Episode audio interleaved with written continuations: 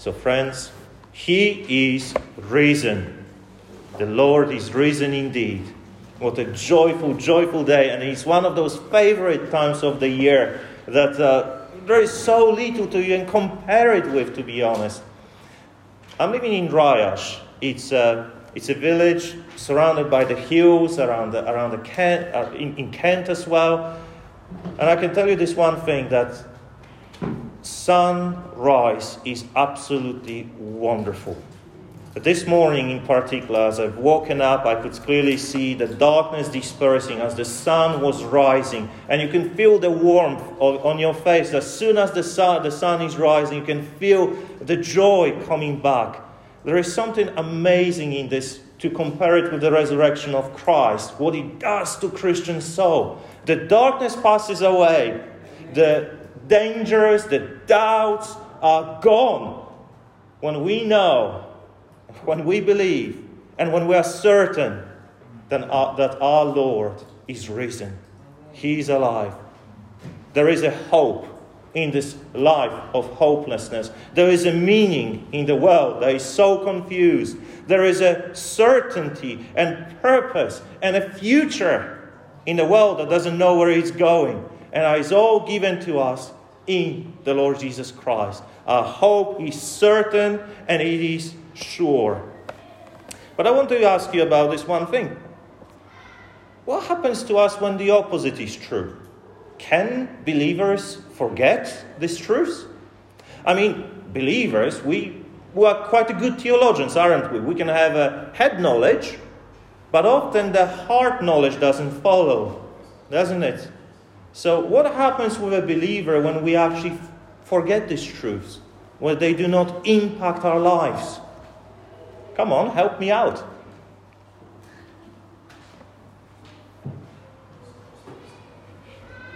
Are you ever finding yourself despairing? Are you ever finding yourself hopeless, grumpy, even? Oh, just ask your wife. Are we finding ourselves defeated, lacking energy to even get up from bed? The fight with sin seems endless. We feel defeated at times, and there doesn't seem to be anything to grasp to. There was a good advertisement one day of, of, uh, of sneakers. Uh, I don't know if you could remember, but I, I love them really. Hungry, you are not yourself. Eat sneakers. it was brilliant. So, but the same happens to Christians. I find it the same with my own very soul. When I forget that my Lord is arrived, when I forget that He's reigning and He's risen in power, when I forget that He's in charge of the universe, the same happens to my soul. I'm not myself. Evangelism looks different. I don't want to do it really. It's hard. Fighting with sin. Why for?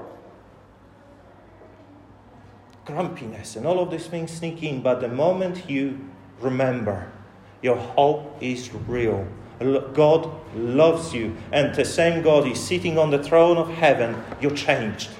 Everything is the opposite happens. You are alive and joyful and marveling. Resurrection is one of those most important truths in Scripture that we have to believe in.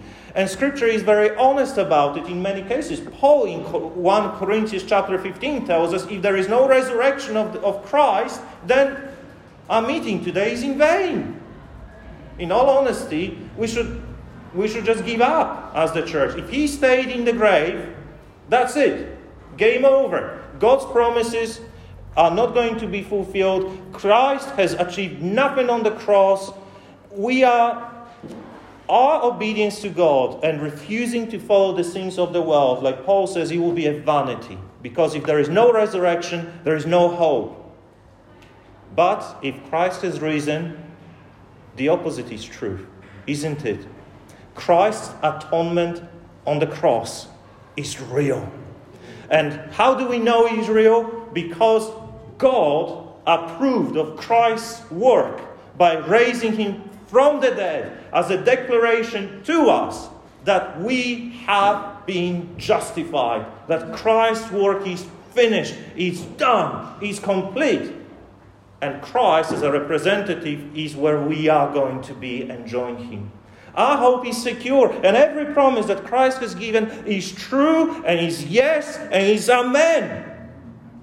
Church, that is true. Everything what Christ has promised is going to come to pass. If you are justified, you will be where He is. So, all the fight with sin, all of the rejection of the, of the evil of the world, all of the things, all the trials, sufferings, tribulations that you are going through are going to be worth it. Because you're going to be with Him forever and ever in the kingdom that He promised that we'll enter in.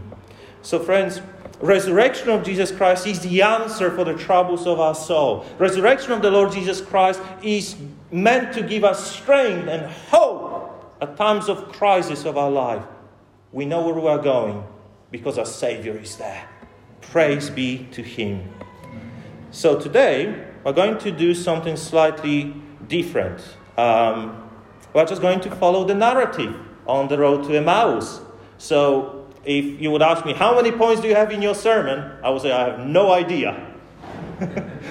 Sorry, that doesn't sound too evangelical, but that is just so true. We're going to follow and see how the resurrection of the Lord affected those discouraged disciples and how it changed them from despair into praise, from weakness into joy and strength. It's incredible story. So let's dive into it, shall we? Luke chapter 24, verse 13. So, confused disciples. So, that very day, two of them were going to a village named Emmaus, about seven miles from Jerusalem. And they were take, talking with each other about all these things that had happened. So, we're going to stop there two disciples. We know the name of at least one of them, and that was clear Cleophas. Uh, we don't really know the name of the other one, unless later on he says that he was another Simon, but we don't know, or whether that's Simon Peter, it's possible as well. But they were on the way from Jerusalem. Notice that. Where they were going? To the village of Emmaus. Do you know what does the name of this village mean? Hot springs. Why is it called hot springs? Because there were hot springs there. what does that mean?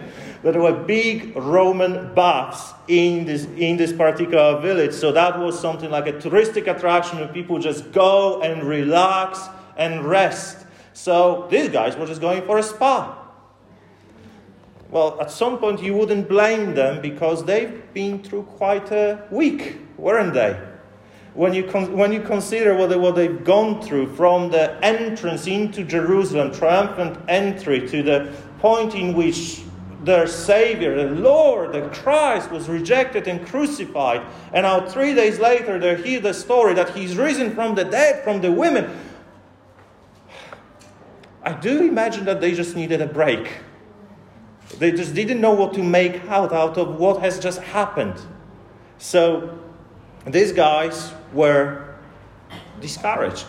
These guys were confused. And especially when you look at verses 19 to 24, you understand something of their mindset. Here are the people who are trying to make sense out of the events that happened.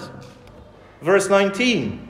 So they said to him concerning Jesus of Nazareth, a man who was a prophet mighty in deed and word before God and all the people. And how our chief priests and rulers delivered him to be condemned to death and crucified him. But we had hoped that he was the one to redeem Israel. Yes, and beside all of this, it is now the third day since these things happened. Moreover, some women of our company amazed us. They were at the tomb early in the morning and when they did not find the, his body, they came back saying that they had even seen a vision of angels who said that he was alive. Now, some of those who were with us went to the tomb and found it just as the women had said. But him they did not see. you know, something didn't click.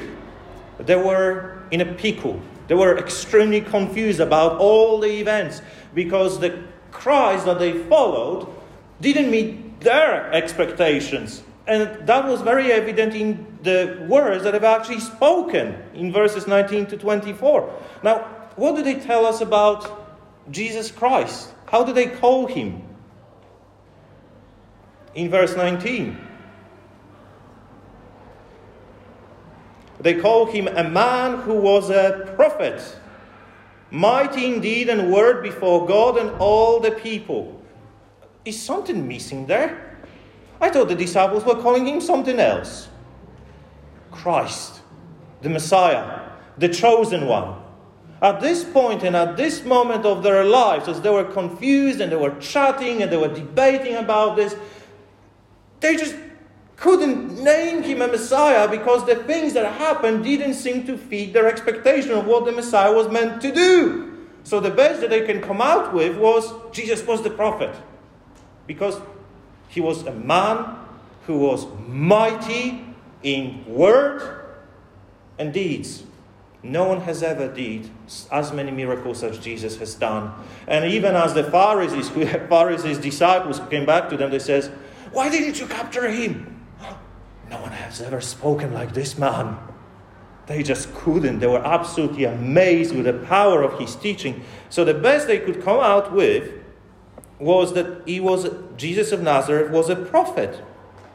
And in verse 21, they express it why they do it. We had hoped that he was the one to redeem Israel. So notice this they, their, their hopes were dashed to pieces, they were smashed. They thought that he's the one, that he's chosen by God. They thought that he's He's the Messiah. He's the one that will put everything right, that he will reverse the, the history of the world, that he will change it into the kingdom of God, that he will bring salvation to the Jewish nation establish the kingdom there. But this, is, this hasn't happened. It hasn't. What happened instead? What happened to Jesus? He was betrayed by one of his disciples. He was captured by a mob. He was secretly investigated in a legal manner. He was tried, condemned, although he was innocent, and he was rejected and put on the cross of Calvary, and he died. These people thought Messiah, Jesus failed their expectations. They just couldn't make up the story, but the things just didn't make sense to them because there was there was a report given about the women who saw the grave being opened and the angels who had spoken to them. And the disciples came back to tell them that actually they found the grave empty. So, what happened? They were confused, they were discouraged, and didn't know what to make out of it. Maybe some of you are in a similar way today. You look at your life and you think things just don't add up. You look at the narrative of the Bible, you maybe study, maybe you're not a Christian yet, and you study the life of Christ, and something just doesn't click in yet. Friends, Jesus knows, He knows where you are today.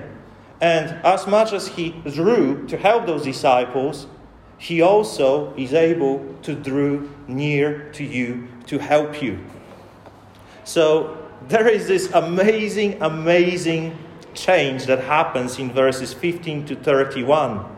Now, notice this someone's joining the conversation. Verse 15. Now, while they were talking and discussing together, Jesus himself drew near and went with them but their eyes were kept from recognizing him. And he said to them, What is it that, what is this conversation that you are holding with each other as you walk? And they stood still, looking sad. And one of them, named Cleophas, answered him, Are you the only visitor to Jerusalem who does not know the things that have happened in these days? And Jesus said to them, What things? If you ever wondered whether Scripture contains a sense of humor, this is the passage for you. It cannot be any more clear. This is the one. Just notice it that there are two disciples arguing with each other whether Jesus of Nazareth really rose from the dead, and they are chatting about all of these things, and all of a sudden, the Lord Jesus Christ joins incog- in incognito mode to, the, to their conversation. Their eyes were kept from recognizing him, which simply means that by God's power, God prevented them from knowing that it was really him for that time. Oh, this is just, this is just in, in, incredible. Have you ever had one of those conversations? You talked with somebody about somebody else's only to recognize that somebody stands behind you and just, whoops, whoopsie. it's one of those moments. They chat about Jesus of Nazareth and they don't even recognize he's there with them. It's incredible. But then they ask him this question are you the only visitor to Jerusalem who does not know the things that have happened there in these days? What's strange about this question? Do you know that Jesus was the only person at that time in the world to know exactly what had happened? it's, just, it's just incredible. He's the only one who knew what had happened. So, but he listened. They've they've explained their confusion to him in verses 19 to 24 as, they, as we've read already. You know that the Lord is very gracious with us? When we go through struggles in life and we come to the Lord in prayer, He listens, although He already knows what we are going through, and He's patiently bearing with us through all of our grumblings and groanings and cries. And He just, He's there he listens, but he doesn't only listen, he answers. I love this, I love this passage from Philippians 4. It is so many times quoted, but it is true. Look at that. The Lord says, The Lord is at hand. Do not be anxious about anything. What does it mean that the Lord is at hand?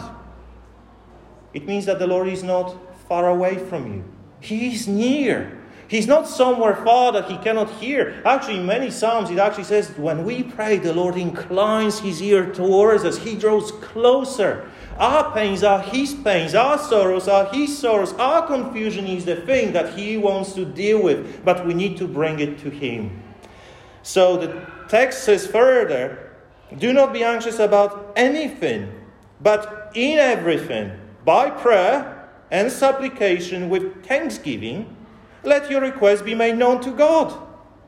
And the peace of God, which surpasses all understanding, will guard your hearts and your minds in Christ Jesus. Do, do, do you know this one thing that Jesus has a full picture of your life? Do you know that your days were written in the book of life before even the creation of the world?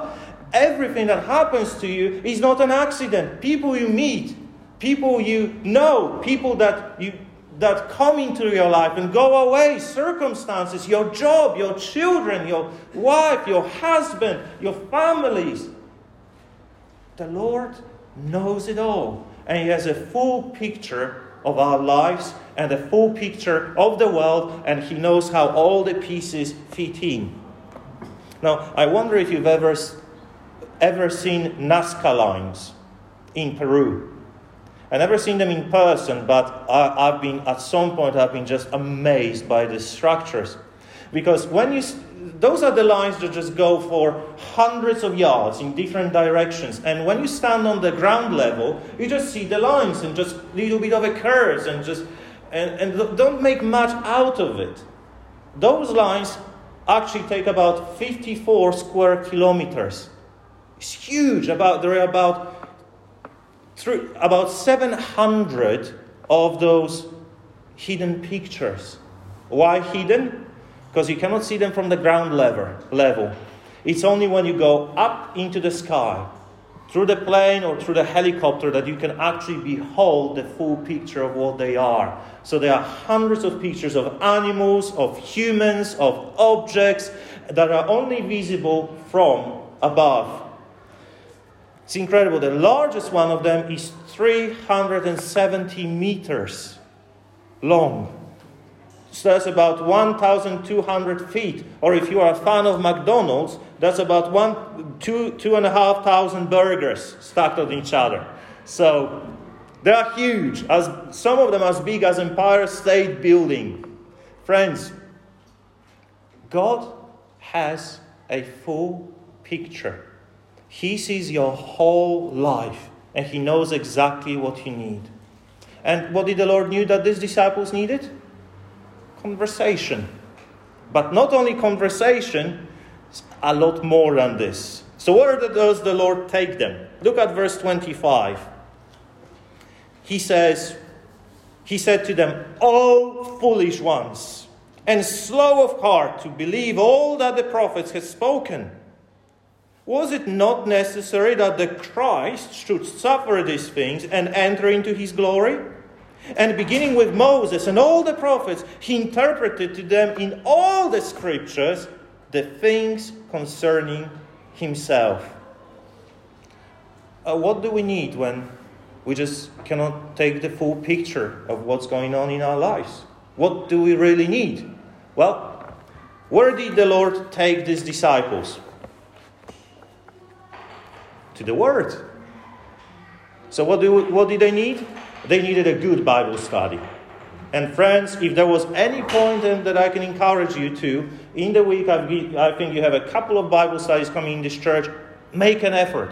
Be there. Because the scripture will help you to raise up and to see things from God's perspective. And that will widen your hearts and trust in the Lord. So the Lord does it exactly the same. Notice, where did He take them to in particular?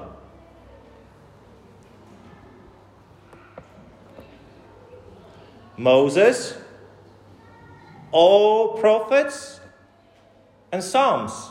So technically, he's taken them to the entirety of the Old Testament. He says, Listen, look, everything that happened fulfills the scripture. Everything that happened didn't go against the scripture. It has fulfilled all the prophecies that were given about the first coming of the Messiah. Now, think about it in this way where did Moses write about Jesus? About his coming, his about his birth, about his life, about his crucifixion, about his resurrection. Where did Moses write about him?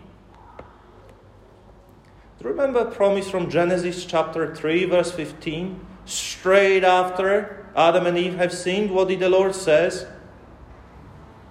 That the woman's offspring he will crush the serpent's head, but he will have his heel bruised.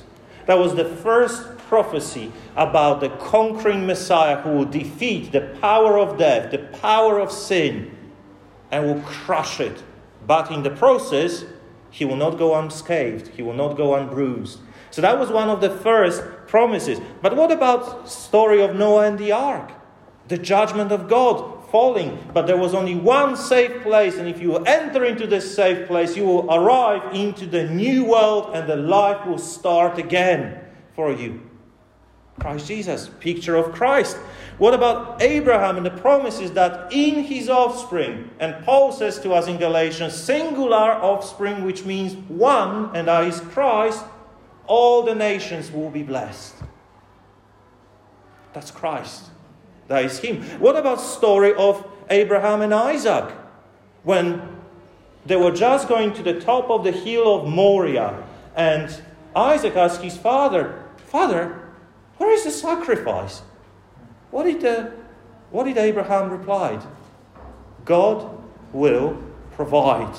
And what happened at the top of the hill? Just as, this, just as the knife was about to fall on his firstborn son, God has stopped his hand and gave him more promises, and then pointed to him, Look, there is a ram.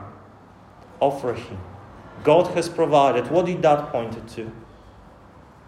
To the cross where God's hand would not stop, but he will offer his one and only Son for our sins.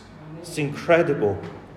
What about Joseph's story? That he was as good as dead when he was sold by his brothers, when he was when, when he was cast into Egypt, when he was, he was even put into prison, and yet all of a sudden he was exalted to one of the highest positions at the right hand of Pharaoh to save many nations, many people. Wasn't that a picture of Christ and his ministry? What about what about book of Exodus when God saves his people from Egypt? What about the story of the Passover lamb? Didn't John the Baptist says, Behold, the Lamb of God who takes away the sin of the world? Christ, the perfect Lamb of God. What about the picture of the temple that signified our relationship to God? And only entrance to God was through the sacrifice and through one person who could enter in with one perfect and spotless and blameless sacrifice. When Christ died, he was offered and the way to the temple was open into God's presence. Friends, all of those pictures are given to us there to remember that Christ, that everything is about Christ. Everything is about Him. What would we say about if we would go through all the prophets and the Psalms? What about Psalm 22 that tells us about Christ? They pierce my hands and my feet. I'm surrounded by those who mock me. I can count all of my bones. My heart melts within my heart. Then you see cross written 1,000 years before Christ, the man, was even born. You can see the cross from his perspective. You can see it through his eyes, what he felt, what exactly was happening to him. But then the psalm ends with triumphant exaltation that all the nations will come and praise God in him. This is a psalm of resurrection. It's amazing. What about what about if we go to Isaiah 53, the one who was offered for our sins, that brought atonement for us? All we like sheep have gone, away, have gone astray, but the Lord has put our iniquities on him. But then also, what does it say at the end of, Psalm, of chapter 53? It says, He will see his offspring. That is implying resurrection itself as well. Psalm 16, so much quoted in, in the New Testament narrative, when, when David says, You will not abandon my soul to Sheol, Sheol, not let your Holy One see corruption. And the apostles use that text to tell us that the Holy One of God did not see corruption, but was raised bodily from the grave. You see, it's incredible. The whole time would fail me to start even to start even those Bible studies with you. But what about the new covenant in the book of Jeremiah, chapter 31, that Christ will be the covenant maker? Is incredible. You see, the, what was the problem of the disciples? Like the Lord says, they were foolish. They were not understanding the prophets, they were not understanding scripture. And the second part was they were slow of heart to believe all that the prophets have said. So they had those two problems in them. One, lack of knowledge of scripture. Two, slow of heart to comprehend and understand it. So Jesus came to sort out those two problems. And friends, we need it all. Study your Bible. Open your Bible. Look at it and see that this book will grow the more you will grow. The more you, the older you will get, the more treasures you will find in it. And the more glory and beauty of Christ will be there presented to you. Hmm. But there is one more ingredient essential for us. As it was essential for them on the road of Emmaus, it is essential for us. You see, understanding Scripture is not enough. Reading your Bible is not enough. Oh, wow, I'm going to be in trouble, hey? It's not enough. There's one more ingredient that needs to happen. Look at verse 28. So they drew near to the village to which they were going, Emmaus, and he acted as if he were going further. But they urged him strongly, saying, Stay with us, for it is toward evening, and the day is now far spent. So he went in to stay with them. So when he was at a table with them, he took the bread and blessed and broke it and gave it to them. And their eyes were opened, and they recognized him, and he vanished from their sight. What did they need to really be convinced that this is Christ? Their eyes to be opened supernaturally. You know, that only happens by the work of the Holy Spirit. That only happens when the Spirit applies the truths into our hearts and makes us believe. We cannot make it of our own. We can only plead with God to do it for us. That's why when we read our Bibles, we need to, like these disciples, we need to urge Christ to open our eyes, draw closer to us, have a fellowship with us, open our eyes to see the wonderful truths from your Word. And notice what happened. Just as in verse 31, so also, also later in verse 45, he opened their minds to understand the scriptures. The Lord must do it. As in the day of salvation, what happens when the Lord says it? All of a sudden, you understand. All of a sudden, your eyes are open. All of a sudden, those truths are not just simply there, those truths are there in your heart, in your mind, and they direct your life. The old person is gone. You are a new creation. That is by the Lord's power and strength. Friends, we need to plead with Christ. And I do think that that's why Christ was, was indicating again that he wants to go further, but he wanted to see their reactions, and they were they, they just couldn't let him go. This guy just explained to us the script. Come on, we want to know more. Come on, stay with us longer. Just tell us more about it. And we need to have the same attitude ourselves. Lord, draw closer to us. Don't let me settle what I know already. Don't let me settle with a life I have now, with the sanctification I have now. Lord, I need to know more, and I need you to open my eyes to the truth. So, what happened?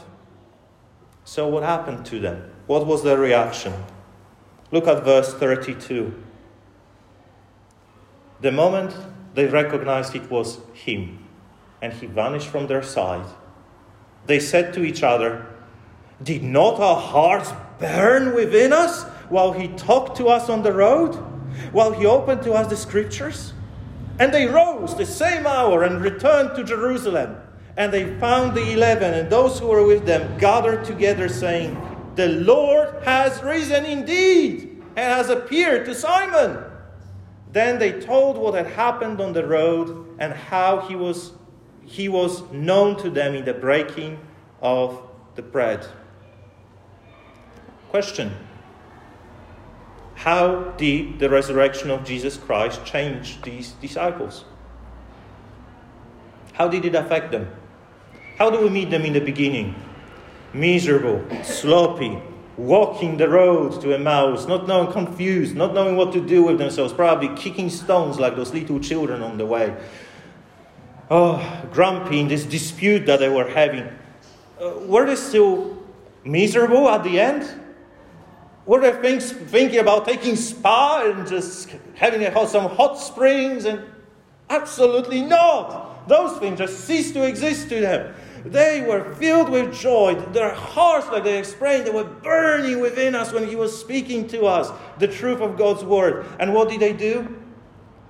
Even though it was already an evening, they rose and they went back to tell others that the Lord is risen indeed. It's incredible. You know, that was seven miles. I, I've done this on Friday afternoon.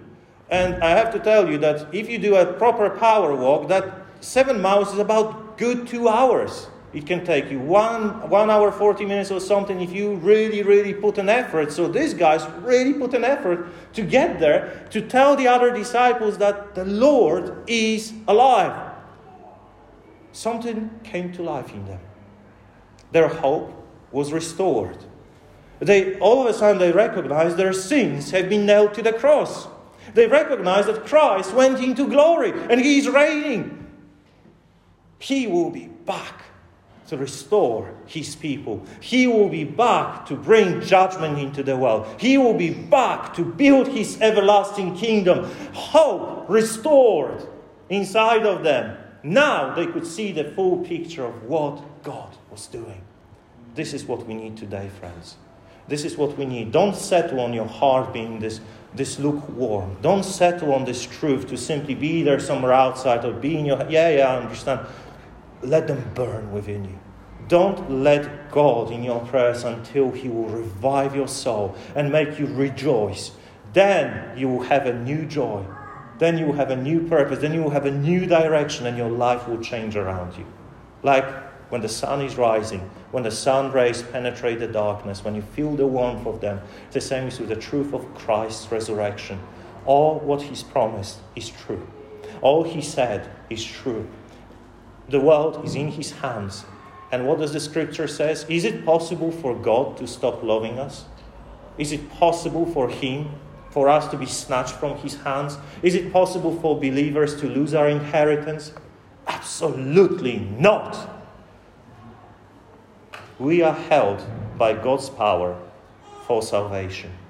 1 Peter 1. We are expecting inheritance that is, cannot fade cannot be corrupted, cannot be taken away from us. This thing has been given to you, believer, the moment when you were justified through faith in Christ Jesus. All of your sins were taken away, and now, guess what? You are a witness to these things. Look at verse 46 to 48. And he said to them, now he spoke to the whole room full of disciples, and he said to them, Thus it is written that the Christ should suffer, and on the third day rise from the dead, and that repentance for the forgiveness of sins should be proclaimed in his name to all nations, beginning from Jerusalem. You are witnesses of these things. Question What is the difference between witnessing and being a witness. Any brave soul can tell the difference between the two. The church can do witnessing on special occasions and times. We can bring the table out, we can go to the market, we can evangelize, we can preach and proclaim the message today, like, like I do. But those are things we do on a certain time of the week, and we prepare especially for that. But being a witness, it's a special position. It's, a, it's, it's who you simply are, your whole life. Do you recognize that if you really believe that Christ Jesus is raised from the dead, He is alive, and your hope is true and secure, and you are going to heaven, that will have a major impact upon your life. Your whole life will be a witness about it. Whether you, you are asleep, whether you wake up, whether you drink your first coffee, whether well, your hairstyle look the way it does in the morning, of course.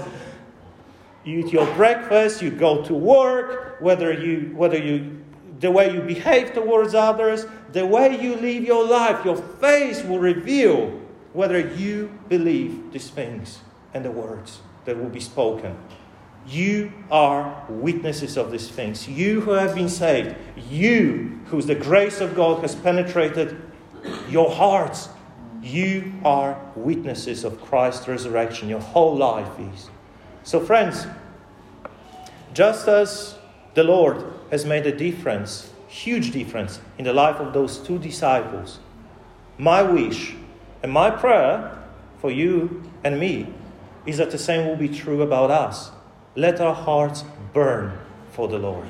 Let our hearts be filled with joy. Let our hearts be filled with zeal. Let our hearts be filled with peace that surpasses understanding.